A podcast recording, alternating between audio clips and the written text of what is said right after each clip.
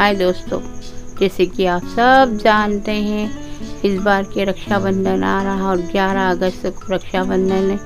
ये रक्षाबंधन बहुत बहुत बहुत अच्छा त्यौहार होता है भाई बहनों के लिए, जैसे बहनें पहले ज़माने में बहनें अपने ससुराल में रहती थी। आज तो आ, हर रोज़ भाई बहन कहीं भी दूर होते हैं तो फ़ोन पे बात होती रहती है।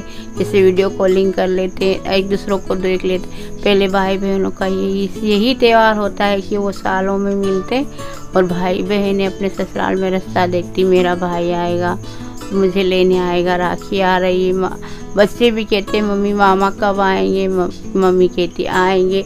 और बच्चे भी कहते हैं, बुआ जी आएँगी, बुआ जी आएँगी।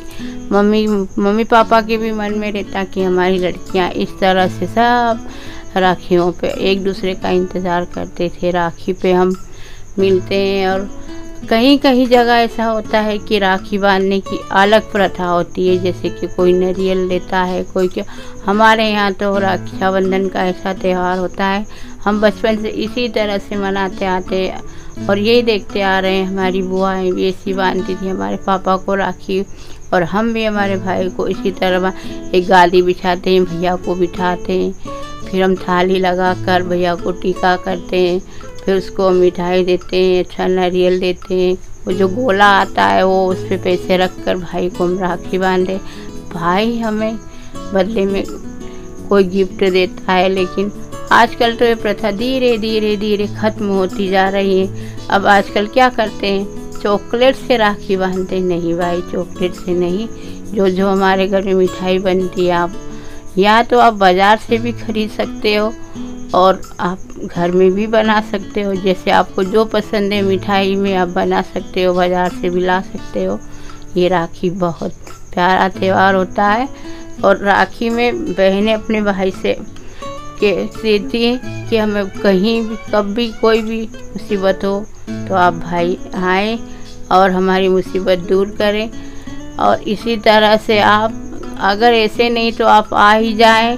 तो बहनों को मन में बहुत बहुत शांति होती है। इस तरह से रक्षाबंधन बहुत बहुत अच्छा त्यौहार होता है। कि आप अगर रक्षाबंधन, ऐसा नहीं है कि आप रक्षाबंधन पे ही राखी बांधें। जैसे कई भाई दूर होते हैं, नहीं आ पाते हैं, बहनें नहीं आ पाती किसी कारण से तो आप जन्माष्टमी पर भी राखी मना सकते हो।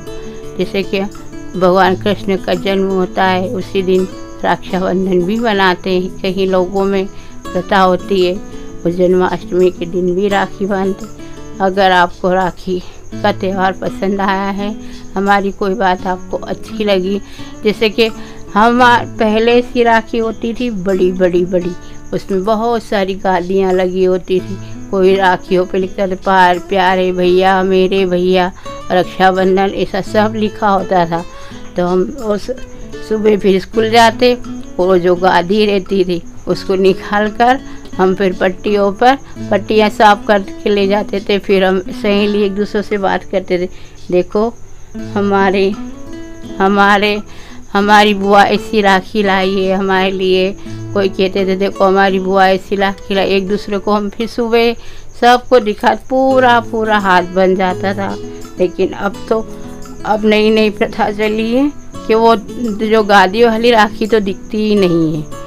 अब तो वो धागा धागा वाली होती है, लेकिन हाँ प्यार भाई बहनों के बंधन के लिए वो भी सही है, आप बाँध सकते हो, कोई बात नहीं, लेकिन फिर भी आप रक्षाबंधन का त्यौहार होता है, आप अच्छी तरह से मनाएँ, आपके यहाँ किस तरह से मनाया जाता है, आप ज़रूर बताएँ, कमेंट कीजिएगा, हम अगली कहानी में फिर मिलेंगे।